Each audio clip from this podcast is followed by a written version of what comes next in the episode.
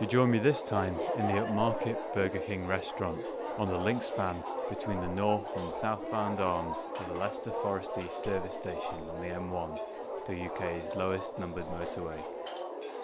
I'm enjoying what can only be described as a pairing of two quarter pound savoury flame grilled beef patties topped with juicy tomatoes, fresh cut lettuce, creamy mayonnaise, crunchy pickles, and sliced white onions on a soft sesame seed bun, aka the flame grilled double whopper sandwich, and it is delicious.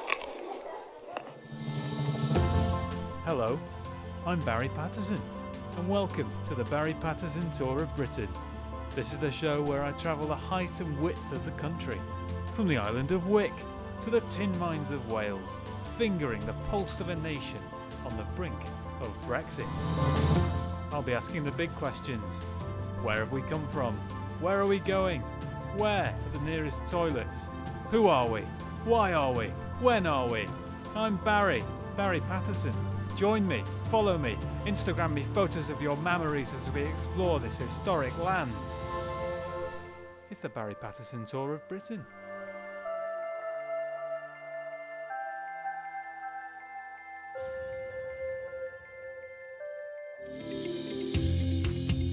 Are you struggling to find an after school activity for your children? When appropriately trained, children's tiny claw like fingers can be excellent tools for stealing credit cards, jewelry, and smartphones. On a typical morning commute between Trafford Station and Manchester Piccadilly, a child trained to thieve can earn over £2,000 in iPhones alone. Compare that to the parent school run, where miserable little Timmy earns only a dislike for Radio 2 and a resentment of his parents' lack of ambition. A life of crime can bring big rewards for you and your children. Contact us today at Fuldodger Wealth Redistribution. Full Dodger are very, very proud to sponsor the Barry Patterson Tour of Britain podcast.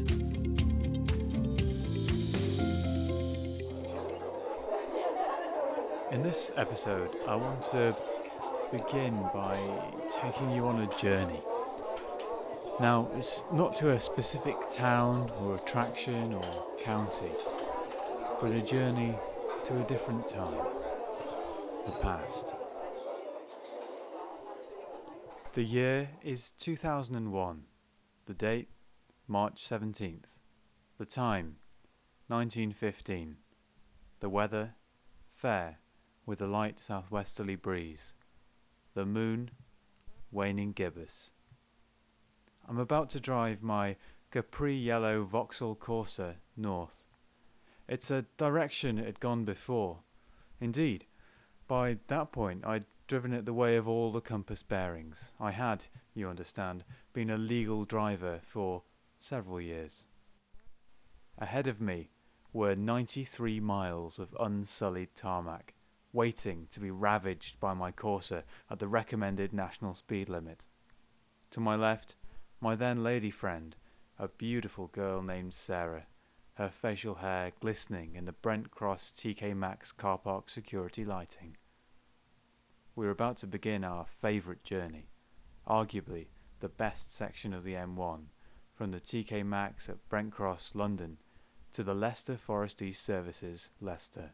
93 miles of 70 mile an hour motorway majesty. We'd spend whole weekends travelling the route back and forth, desperate to better our time. But I'll never forget that Saturday of our best attempt, for the victory was bittersweet. In the minute of intense relaxation after we clocked a PB of 1 hour 21 minutes, Sarah revealed that she was in fact a man called Steve. I went north and he got the train home. So this morning, in a quasi therapeutic act, I decided to drive the very same route. No Steve, no Corsa, just me, Barry Patterson, with several additional years of driving experience in a metaphorical driving knapsack. I was nervous at first, and mistakenly engaged second gear from a standing start, kangaroo jumping the vehicle into the back of a Fiat Multipla, doing to the rear of that car what the designers had done to the front. but insurance details exchanged, and finally out onto the M1. It was amazing to be back. Why did I ever leave? I asked myself internally as I motored past places, each more evocative than the last. Watford, Luton, Milton Keynes. Northampton. But something had changed. I wrestled with myself to understand what it was. I nearly lost control of the car, such was my inner and outer angst. And then, as easily as a serial mother births her seventh child, the answer plopped forth. Mary, Mother of God! They've deployed variable speed limit camera gantries, I shouted.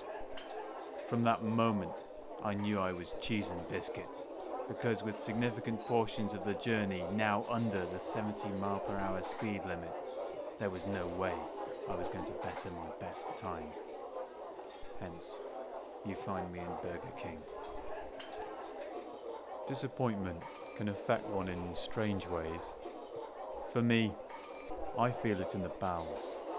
For you, it might be a sad, gnawing feeling that makes you want to batter a badger. Either way, we, dear listener, are at one. I want to open up a bit more to you now. I was a troubled child. Few friends aside from woodland creatures. Little family. My father five foot one, my mother four foot eight and a half, and a drugs problem. Peppermint suppositories were my poison. I attended the local primary school, St Herod's, and excelled at a musical instrument that won me little in the way of respect. Leslie, my cor anglais. The boys were not impressed by its onion shaped bell and double reed, and when I mentioned that it was made from grenadilla wood, well, they frankly couldn't give a shit. But one boy could, and he shat on my cor anglais. Terence was his name, and fouling musical instruments was very much his game. He had a particular hatred of woodwind, and double reeds, well, they were his Vietnam. Leslie didn't stand a chance. I left St. Herod's not long after that, and was so upset that I didn't return to formal education. Until the following day.